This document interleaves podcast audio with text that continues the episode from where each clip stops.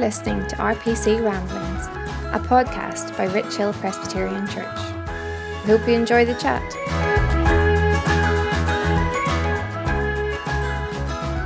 Hello, and welcome back to RPC Ramblings. We're really glad to have you along with us today, and we hope that you're well and even enjoying some of your summer. My name is Leslie Ann Wilkinson. I'm one of the discipleship workers at Rich Hill Presbyterian. And as always, I'm joined by Alex Richardson. Morning, yep. Alex. Good morning, Leslie. Alex is also one of our discipleship workers. Um, and today we are joined by Sam Strain. Morning, Sam. Good, good morning. Good morning, Leslie. How are you? I'm very well, thank you. Yeah. Good. Sam, so Sam's a member at Rich Hill Presbyterian. Um, Sam, would you like to tell us a bit about yourself, uh, maybe your family or work? Yeah, absolutely. How, how long have you gone? uh, not, not, very long, hopefully. So, yeah, so I'm, I'm a vet, veterinary surgeon, um, really a veterinary scientist. I spent most of my, my life working in the veterinary sciences. Um, I head up a not-for-profit company now that, that looks after trying to develop control programs for diseases of cattle. And so I work across Northern Ireland, but also collaborate with, with international partners in the south and, across the world. So hmm.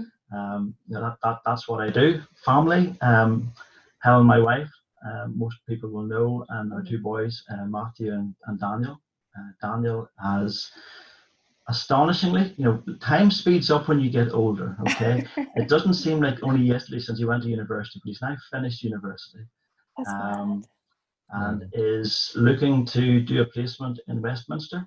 So wow. he'll be he'll be going with a placement with a with an MP and uh, a member of the Lords in Westminster in the, in the autumn. All being well, we don't know what coronavirus is going to be the impact on that, but that's kind of the next stage in, in, in his life, I guess. Matthew going into his A levels and um, just wanting to do maths. Yeah. Maths and four maths. That, that's that's his world. Um, Helen, her degree was in maths. So she's the mathematician. I'm a yeah. biologist. I don't do maths. I just yeah. do messy, sticky, yucky stuff. Um, that, that, that's what I do. Um, so that's a kind of potted history. Uh, we've been in RPC for uh, about 10 years. Uh, so prior to that, we lived uh, kind of in and around Larne. I went to Craigie-Hill which is where Ben is now. Yeah. So um, it's, a, it's, a, very small world. Yeah. Uh, we've been in RPC for 10 years, and uh, that's that's us. That's us. Us and our little family. Brilliant. That's crazy. I wouldn't have thought it's been 10 years. The time really has flown in. But um, yeah. no, it's good. It's good to have you on today. Um, how, how, are you guys getting on lockdown? And I know it's maybe easing a bit now, but you were saying that your work hasn't changed that much, Sam, or you're still yeah, as busy anyway.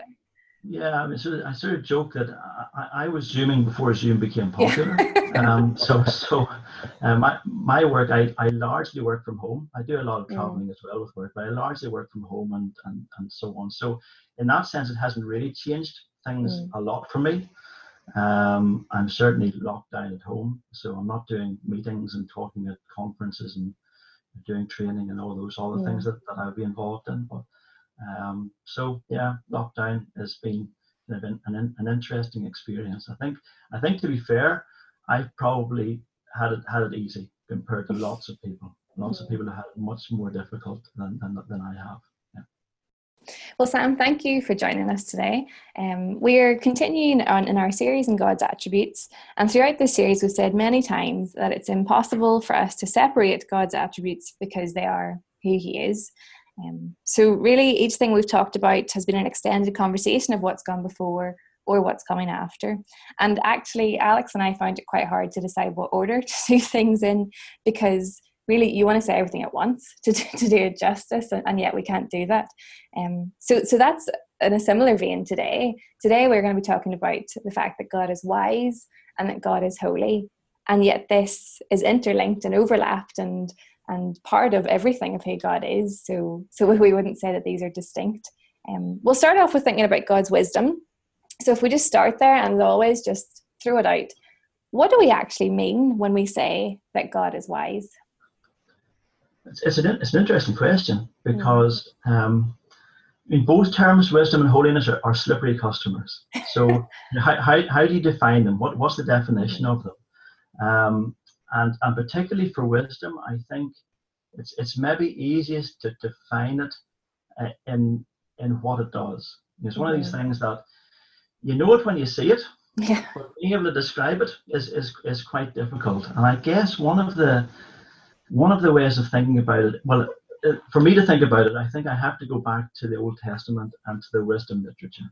So, you know, there's, there's wisdom books, books of wisdom in the Old Testament, particularly Proverbs, because that, that's a book that, that's entirely taken up with with dealing with wisdom, and it actually describes wisdom as being personified, as, a, as, a, as a lady, actually, um, and it describes it as being incredibly valuable. So it's kind of a, a core bit within that book, uh, chapter eight, I think it is, where um, wisdom is described as being more precious than silver, more precious than gold, more precious than rubies.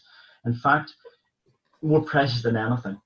So, so the, the Bible treats wisdom itself as something very, very valuable, very, very valuable.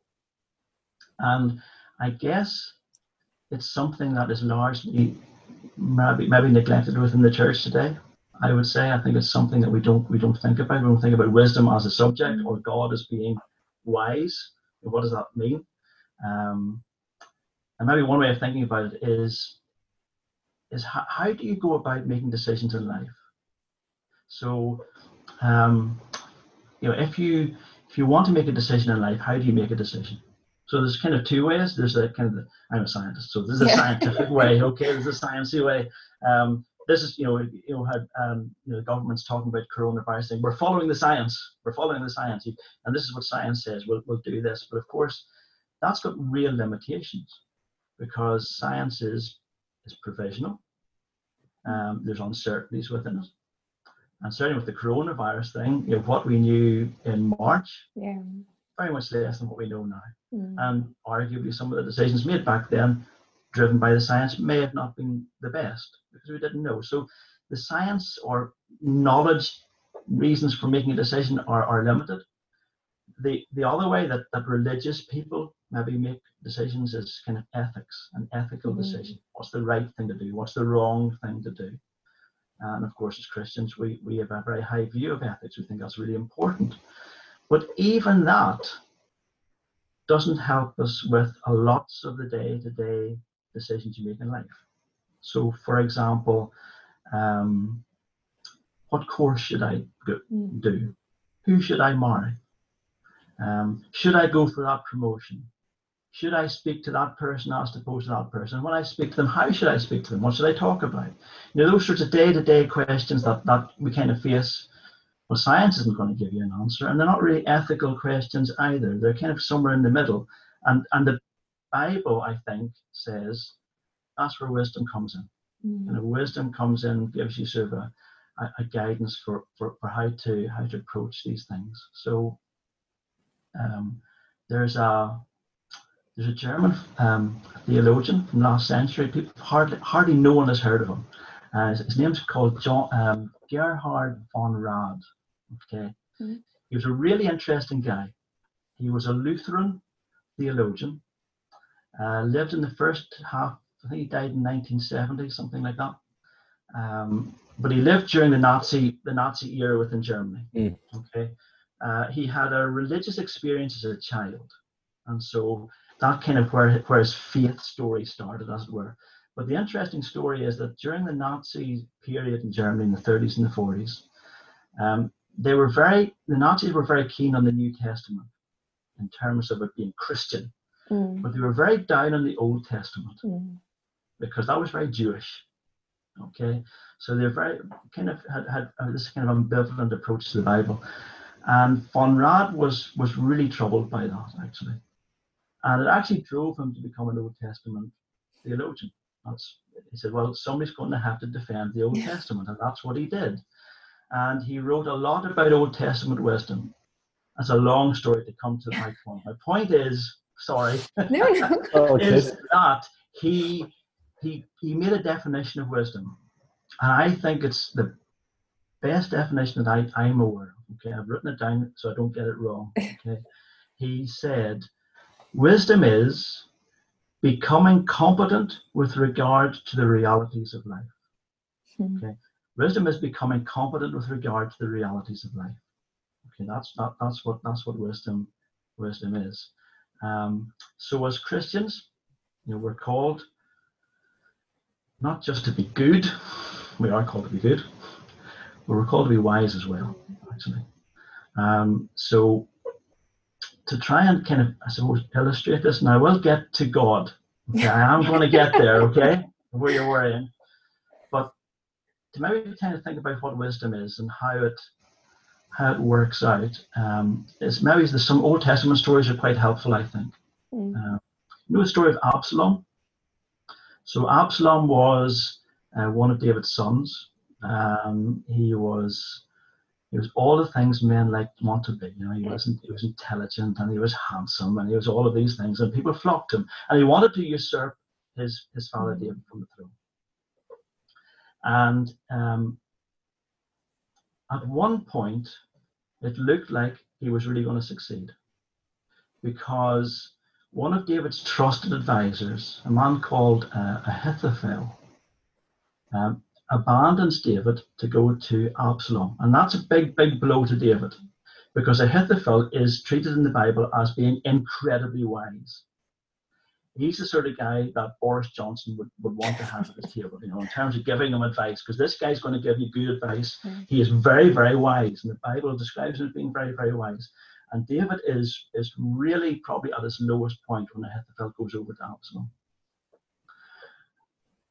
And to try and undo that, David sends another one of his colleagues, a man called Hushai, trusted, another trusted aide, to actually go into Absalom's court and to try and undermine Ahithophel's advice.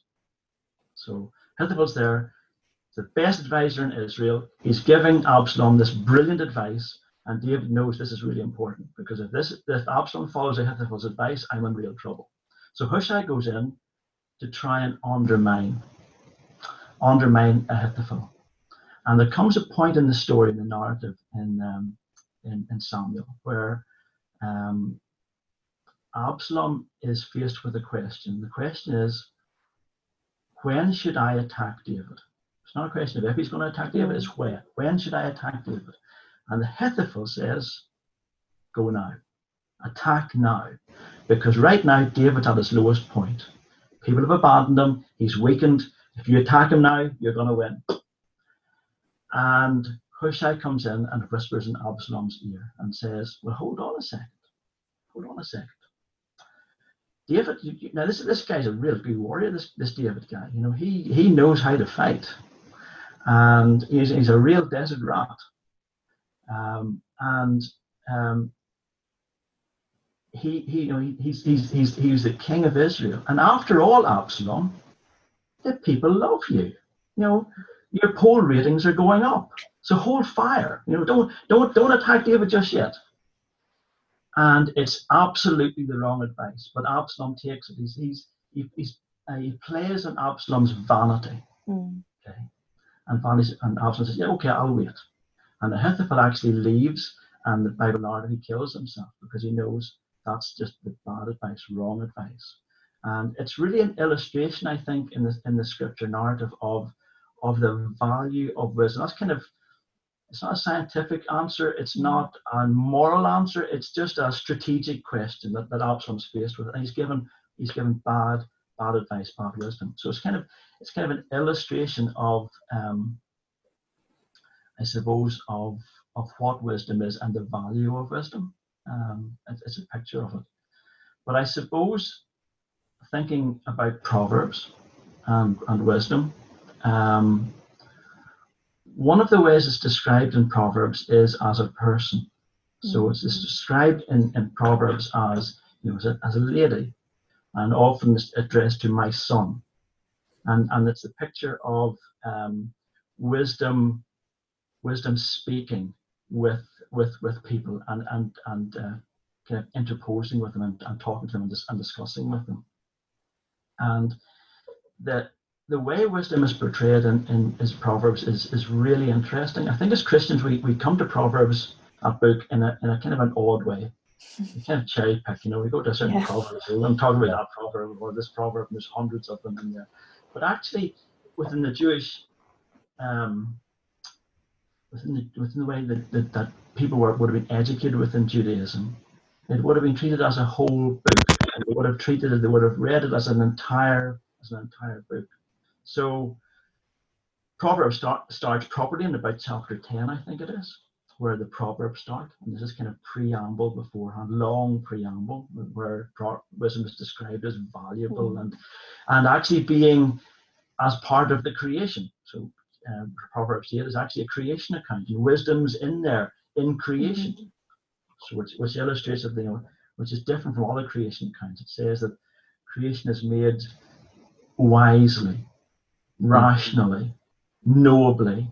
Um, that there's a it's not random, nor is the product of the gods fighting amongst each other, which other other nations would have said. It's it's, it's made in a, in a rational way. Mm-hmm. But as it unfolds in the book of Proverbs, the first four chapters, Proverbs 10 to I think 15, it takes a kind of a kind of a moral approach to, to how to do things. So it says, you know, if you're good, you will flourish. If you're not good, you won't flourish.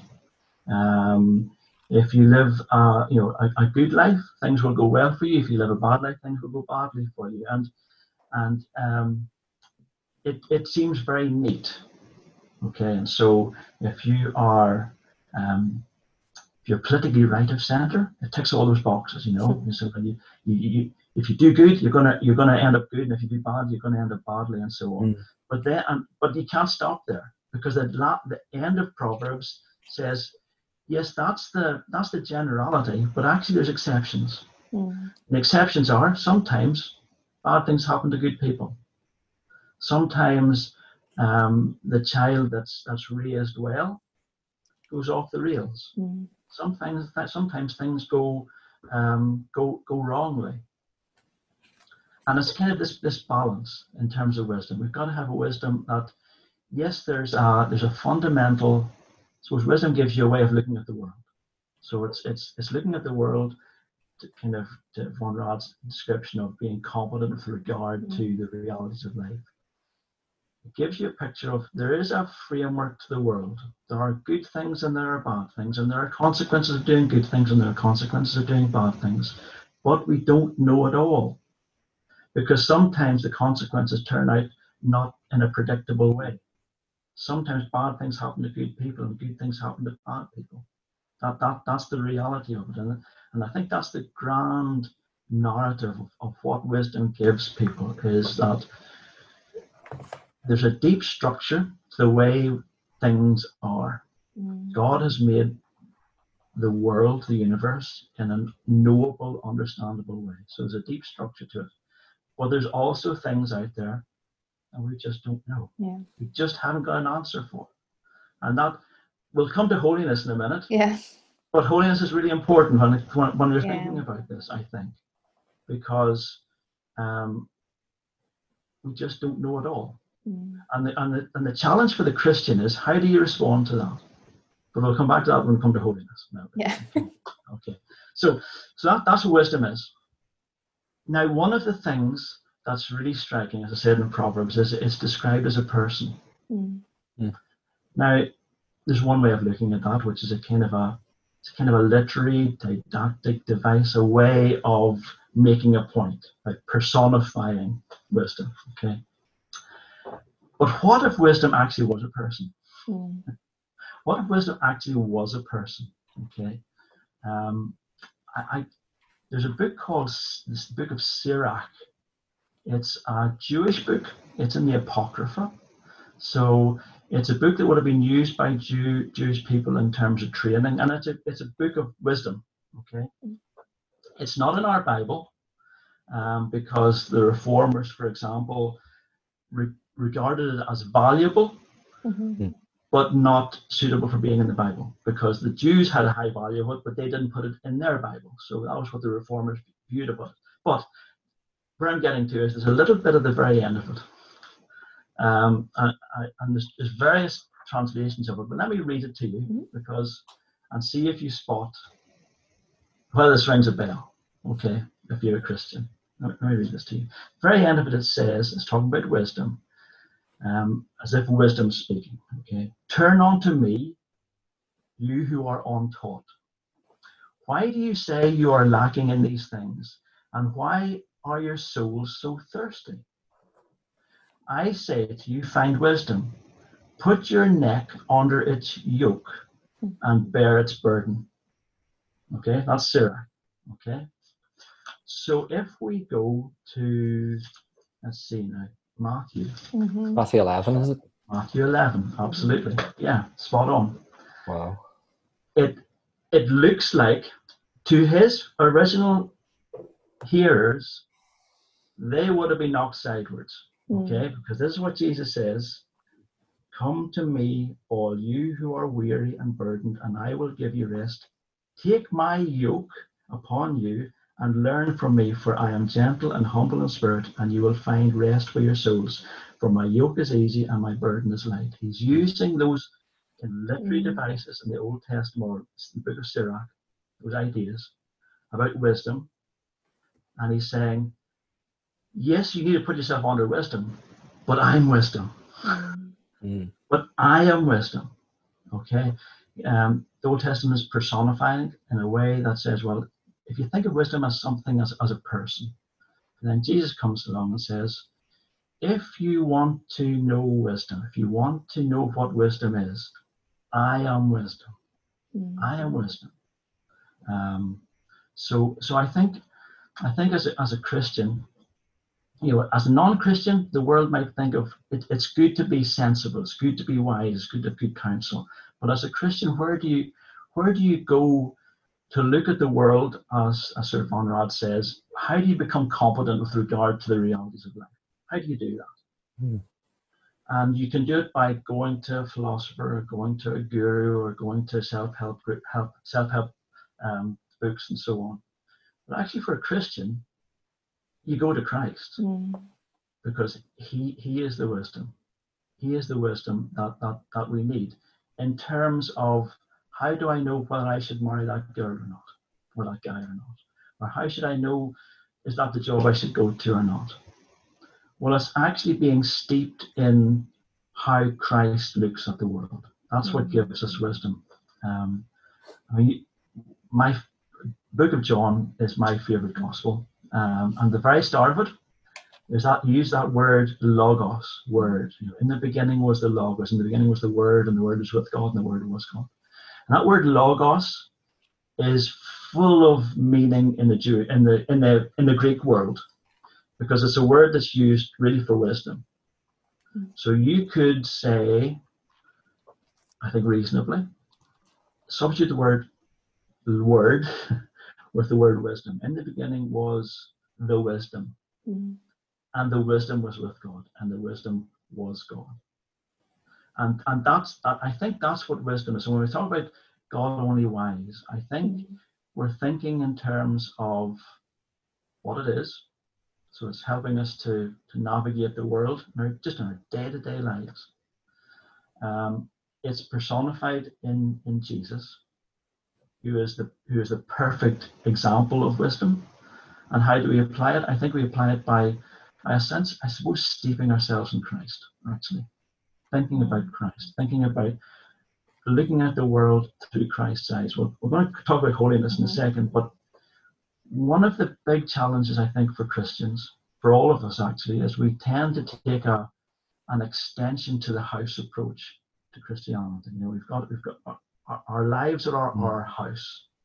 And Christianity is an extension we've bolted onto mm. the side of our house, which we wander into when we want a bit of Christianity and we wander out of when we want to do real life, ordinary life. But, but Christianity doesn't allow us to do that. It actually is underpinning everything. So I think I've rambled on far too long. I just realized I'm so sorry, but um, I, I, I just think that's what that's what wisdom is. You know, wisdom is is, is knowing how to navigate through life. Where do we find wisdom? We find it in Christ. Mm. I'll stop there. I'm sorry.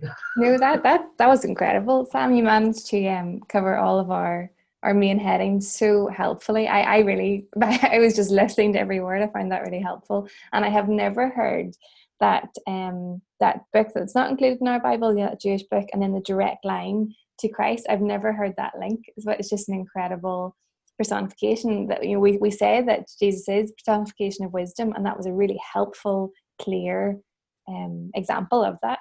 Uh, so, so thank you for that. I think I think actually I actually I want to hear how you're going to link this to holiness. So I think we'll maybe yeah. just move straight there because you've you've covered that so well. Um, so so we're also saying today, and now I'm thinking we really should have taken these separately because we have so much to say. But no, we're also saying today that God is holy. So in in the same manner, we want to ask, what do we mean by that? How to see it in Christ? What does it mean for us? So so how, what would we say to that? That God is holy. So so again, I you know you define your terms. Okay, what do you mean by holy? Okay, and so, and again, holiness, holy or holiness is, is it's a slippery term. Yeah. So people have lots of views of it that maybe are not very helpful. So, um, people may have a view of holiness as being um, what do you do, how mm. you behave. Mm. Okay, mm-hmm. Uh, and usually, certainly outside the faith, people will will use in a kind of pejorative way. Well, he's holier than thou. Okay, yeah. he, you know he's he you know he, he behaves in a certain way, or there's a certain way of behaving, and that's what defines holiness. And actually, when you you think about it, that's not really what the Bible describes holiness as being. Certainly, holiness has impacts upon how we behave, mm. for sure. Um, but that's not what holiness, I don't think, uh, is. So um, I was kind of thinking about where do you start with this? Mm, yeah. where do you go with holiness? Yeah. So so I went to First Peter.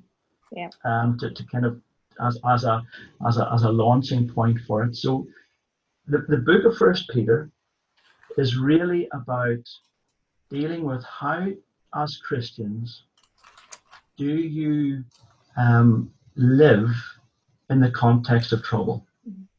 So you know, life is hard. Um, the early church is going through persecution. There's all sorts of issues hitting the church. And the question that Peter is posing is how do you how do you live in that context without being crushed by the tough stuff of life? Mm. Uh, and what Peter actually does in the passages, he, he turns that on his head and says, actually, those hard bits of life, are there not to crush you if you're a Christian, but to help you flourish as a Christian. Mm-hmm. Okay. So, so to kind of cut, cut to the chase, I suppose, in First Peter, the very start of it, he starts off by describing, you know, praising God um, for what He has done and what He has done, and, and, and therefore how we are to behave. And then he says in verse 13, therefore, prepare your minds for action, be self-controlled, Set your hope fully on the grace to be given you when Jesus Christ is revealed. As obedient children, do not conform to the evil desires you had when you lived in ignorance, but just as he who called you is holy, mm-hmm. so be holy in all you do. For it is written, Be holy, because um, I am holy. So he's he's he's saying, you, as Christians, you, you have to be holy. God is holy, and you must be holy. So I want to use that as kind of my kind of my launch pad, if you like, to mm. to think to think around holiness. Mm. Um, so it's worth thinking about what holiness actually means. So the um, Hebrew word actually sounds a bit like what it actually is in English. Funnily enough, bizarrely enough, is is cut um, katash, katash, okay, which just means cut off, mm-hmm. katash, cut off, okay, or mm. or separated. Mm-hmm. So that's fundamentally what what it means that, that, that God is is is separated from us, is is uh, you know is, is is completely different from us. And I suppose the challenge for us as Christians, when we're thinking about God, is we are all of us, I think, always under um, the temptation to make God small. Mm. So and, and the whole concept of holiness undermines that. So the the way of thinking about God often is to think of him as like us but bigger, mm-hmm. like us but mm. better. okay, and that's exactly the model that the ancients would have had for their gods.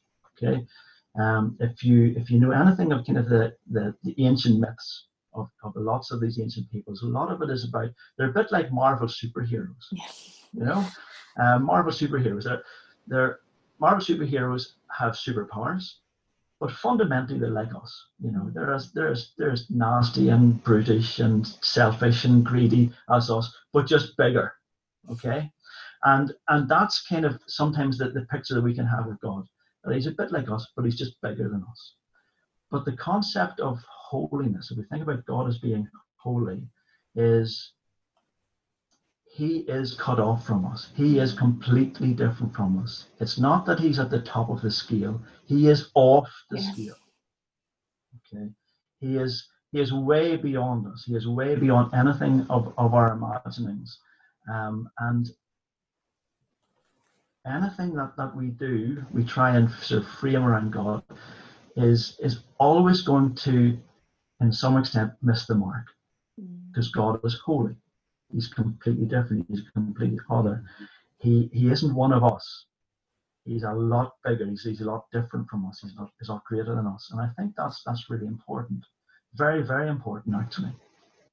And there's lots of you, know, you could you could spend a lot of time thinking about the practical implications of it. Um, but but here's a couple off the sort of kind of top of my head. So that the the first is we're, we're talking about trouble, okay, and we're talking about wisdom and wisdom and how you deal with, how you navigate through through life, okay. Well, holiness helps you to navigate through life hmm. because if I'm going through trouble, if there's terrible stuff happening to me, as a Christian, I will pray, but I'll be very tempted to pray something along the lines of, God, if you really got this in hand, mm do you really know what you're doing here? Because because this stuff's happening here to me, and and do you do you really know what you're doing? You know, um, like you might to if you're in a business, you might talk to your CEO, the chief executive, and say, well, chief executive should know, but he's he's just a bigger person than me, so has he got it right? Mm. Has, has, has, it, has, the, has the celestial chief executive got it right here? Mm. Okay. But in reality, if God is holy, if he is so much higher, so much greater than us? Of course he's God. Mm. Of course he's God. Yeah. Um, you know, Isaiah 55, as high as the heavens are above the earth, that's so higher my ways more than yours, my thoughts higher than your thoughts. Okay? And for the Christian who is going through trouble and difficulty, and it hits, it will hit all of us, it hits all of us. Mm. Um, that's that's that's incredibly um, uh, reassuring. You know, people of God run into the house and they find rest in them. That's rest. And what's rest? Rest is complete assurance and and uh, falling back into His arms, knowing that He's going to catch you, knowing that you know trouble will come. Book of Proverbs, wisdom says, in general, if you do good, good things will happen to you. If you do bad, bad things will happen to you. But sometimes bad things happen to good people. Good things happen to bad people. And and the temptation for us as Christians is to ask us, why? God, why? And God says, I am holy. I am bigger than you. I am greater than you. I am I am I am more than you. And and that for the Christian is deeply reassuring. And one of the things that has really struck me when you get old, older like me, okay, you, you get to observe lots of Christians, and I, we've had the the benefit of living in lots of places with my work and things, and, and kind of hopped around. And RPC has been one of the places we've, we've been in longest, actually. Um, but you get to see Christians, and you get to see some Christians who've gone who are going through real tough stuff. I mean, I mean, ministers particularly will see this, but you get to see it. Um, and I can think of you know, a number of really godly men and women who are now in glory, actually, um, and think through, you know, had really tough lives, maybe tough ends to their lives, actually, but they got God, and I think they got His holiness because there was a certain peace about them. That's kind of inexplicable from a human perspective, mm. but but that's because they believed in a holy God. A God is bigger, bigger than, than we can imagine. So I think that's very practical.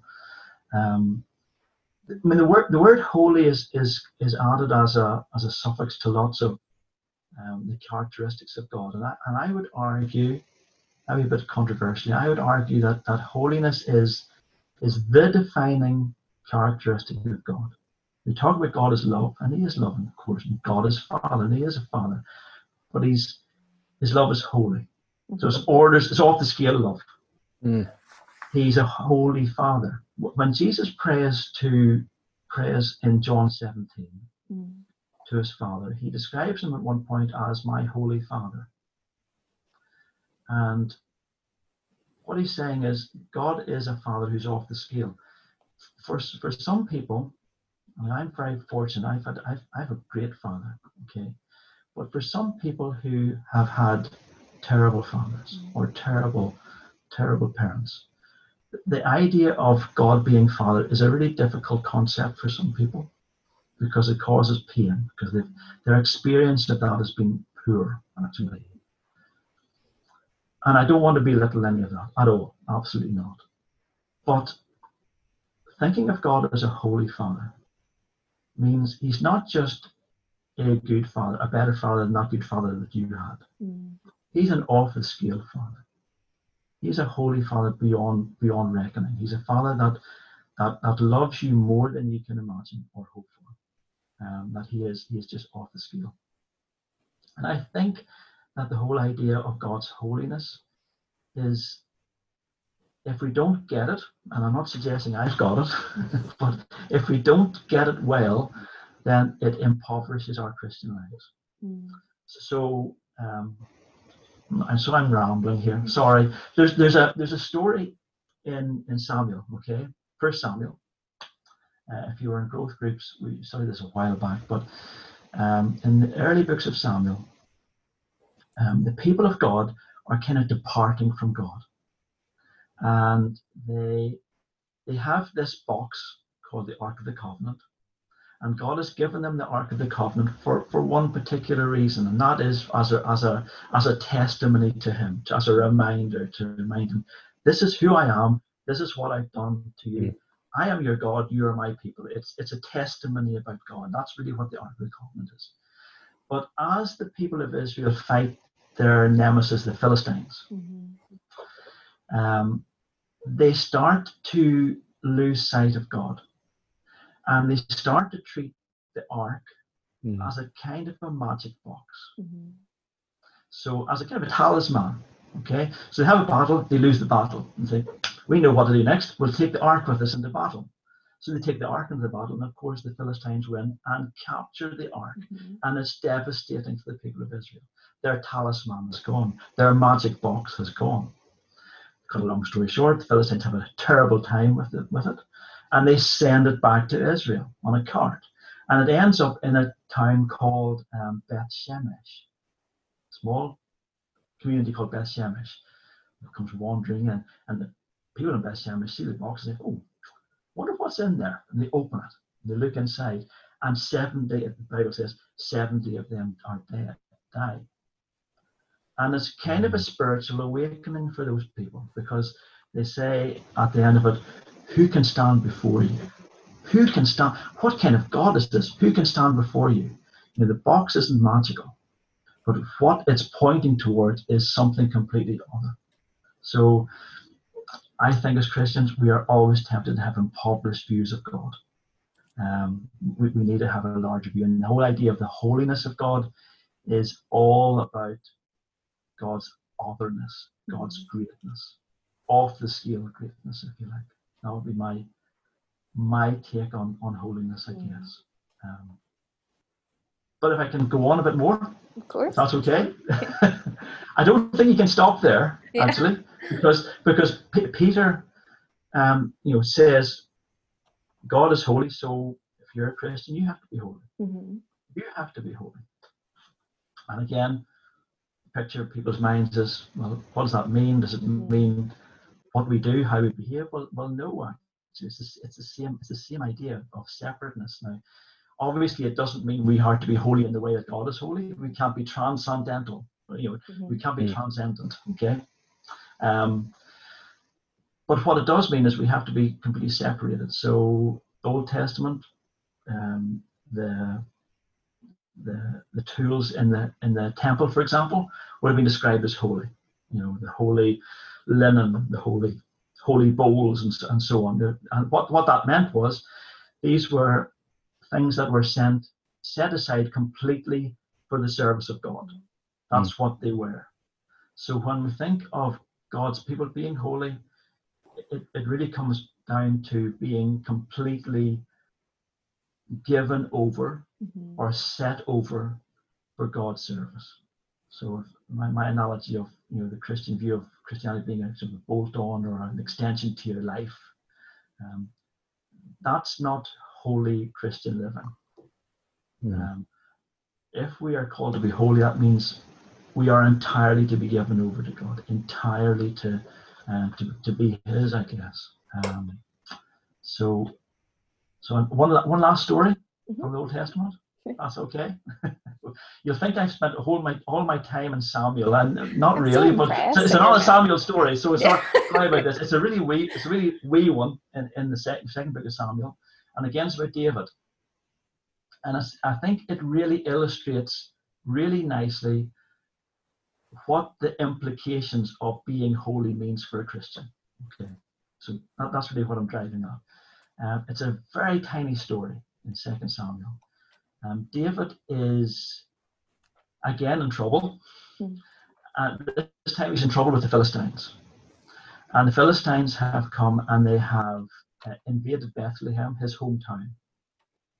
And David has fled to the desert with his likely band of of, um, of soldiers. Okay, they're described as his mighty men, actually, which is really interesting. Uh, but he's fled. Okay, and he's at a pretty low point. And he, in the in the narrative, he, he's described as say, saying, almost sighing, murmuring.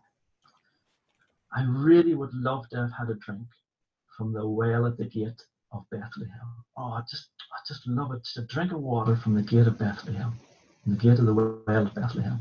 It's just a, now he's not commanding anybody. He's not telling anybody to do anything. He's just, he's just. I really, that's my home, and I can taste that water. I really wish I had that, that water. And three of his mighty men over here.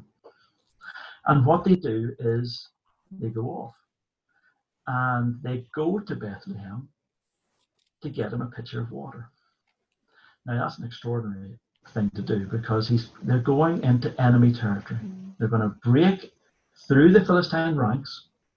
They're going to break probably through the wall of Bethlehem because probably the well was on the inside of the wall. Mm. Okay? They're going to break through the wall. Two of them are going to keep everybody else off while one guy draws water. And then they're going to fight their way out of Bethlehem only to take a pitcher of water to David. Now, David would have had water in it. He wouldn't have put camp where there wasn't water, okay? So he, it wasn't that he didn't have water. He just had this wish, oh, I wish I could taste the taste of water from Bethlehem. And they bring it to David. And it seems to me a really exceptional example of the implications of holiness. If we are to be wholly given over to God, then nothing is too much mm. to do for God. Nothing is too much. So, um, silly story. A couple of weeks ago, Helen one evening said, you know, I would really like, I would really like a mint. I'd really like a mint. So, you know, I hopped in the car and went to the local shop to buy a tube of mints at eight o'clock in the evening. Now, there's very, very few people that I'll go into the car at eight o'clock in the evening to buy a tube of mints. Okay, there's very few people I'll do that for. But for Helen, no problem. Okay, it wasn't wasn't an issue, wasn't a problem. Okay. Sometimes we think of our service to God, we think of it in terms of what should I do? what what what's what's the minimum I can do? What should I do? But actually, what holiness means being completely given over to God is it's not about what should I do, what can I do? Mm. What can I do? Mm. You know, the New Testament talks about um, giving to God mm. financially. And the picture is is is one of, of generosity. Mm. Yeah. You know, it's not that you have to give X, Y, or Z. Just be generous. Mm. give what you can. Give what you can. So I think I think that picture in, in David with his men is, is really interesting because it's an illustration of complete devotion. You know, completely giving themselves over. They, had, they didn't care about themselves. They only cared about David. But the story doesn't end there.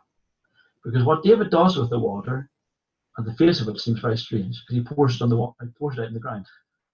He doesn't drink it. Says, I'm not going to drink this. He pours it out. And he says, and the reason he says is, if you're going to give that level of devotion to somebody, it shouldn't be to me. Mm. It should be to God. You need to be giving that level of devotion, that holiness, that giving yourself completely over, separating yourself over completely to God, to not to me, King David, but to God. Uh, and I think that's really important. David, I, th- I think saw better than maybe we would see, because we would we might in that situation think, wow, aren't I something? That men would do that for me. But David didn't. David said, no, if you're going to have that kind of devotion, you need it. You need it for for God. Um, there's an essay that C.S. Lewis wrote called First and Second Things. It's a real favorite of, of ours actually. Um, and and his Lewis's point in it is that there are good things and there are better things. There are secondary things and there are primary things. You know, and the secondary things are the good things in life. You know, things that that that, that you live for. You know, your work and your family and so on and so on. Uh, but he says those are all secondary. You only get secondary things, and they only fit into place when you put first things first. Yeah. First things first in Lewis's mind is God If you put God first, everything else falls into place. Everything else falls into place. But if you put things the other way around, you put the second things first, then everything falls apart. Uh, and I think that that's that's got the sense of, of giving yourself entirely over over to God. One last thought mm-hmm. about holiness. Okay, that story of David, which is I can't help it. This this this is a really important, I think, thing you have to draw from that is when Jesus prayed in John 17, he prayed, um, Sanctify me, that is, make me holy, so that they, God's people, might be holy. What Jesus is saying is, I'm going to separate myself off so that my people can be holy. Um, I'm going to separate myself off from God. I'm going to separate myself off from life. Um, to take the analogy from the David story, he's our mighty warrior. He's broken through the Philistines. He's got the water for us. He's beaten the enemy and he's provided us with water. So God's holiness and our holiness are inextricably linked. That's why Peter, I think, says, God is holy, you must be holy. God has cut himself off. Jesus cut himself off from life in order that you might be cut off from the world, as it were, to be entirely given over to God. So I think I think the idea of holiness, a bit like wisdom, has has really practical implications for Christians. Um, how we think of God is completely other. He's not just a big me. He's completely other. That gives us assurance. He knows what he's doing. Um, but it also means that we're called to be holy. We're called to be completely devoted. So absolutely everything that I do, whether it's a Sunday morning or a Sunday evening Zoom meeting or just a Wednesday lunchtime, whatever, it has to be under God, completely given over to God. And that, that to me is what, what holiness really means, I think. Um, I'm sorry, I've wittered on far too long. I'm sorry about that. But that, that's kind of my thoughts on, on holiness, I guess. Thank you, Sam. That, that's um, that's incredible. I've really enjoyed your chat. Um, particularly, I love the, the illustration of the home and the extension. I think that's a really helpful way of thinking about it that um, this is all of who we are. It should be all of who we are because we are united to Christ. And in Christ, we receive this holiness because of that separation that he experienced. And um, I think that that's just been really edifying, really challenging. So thank you. Thank you so much for that. Um, Alex and I have been nodding along and, and just laughing it up, I think, haven't we? Um, I mean, just soaking it up I'm just like, yeah. yeah like, well, well, like, well I, I, I love it because you, you, you sent me the couple of topics and, and forced me to go away and have a think about it. and that, and that's really good. And uh, I've, I've really, I really enjoyed it actually. I really enjoyed thinking about it. That, that's been, it doesn't help anybody, it's helped me. Yeah. no, it's at least helped the three of us. So, so yeah, thank definitely. you. Um, yeah. I'm afraid we are going to have to finish it there, but uh, but thank you, Sam. Thank you for your time and for your preparation and for your clarity. Um, I think that's been mm. a really helpful uh, episode for all of us and everyone listening. So thank you for that.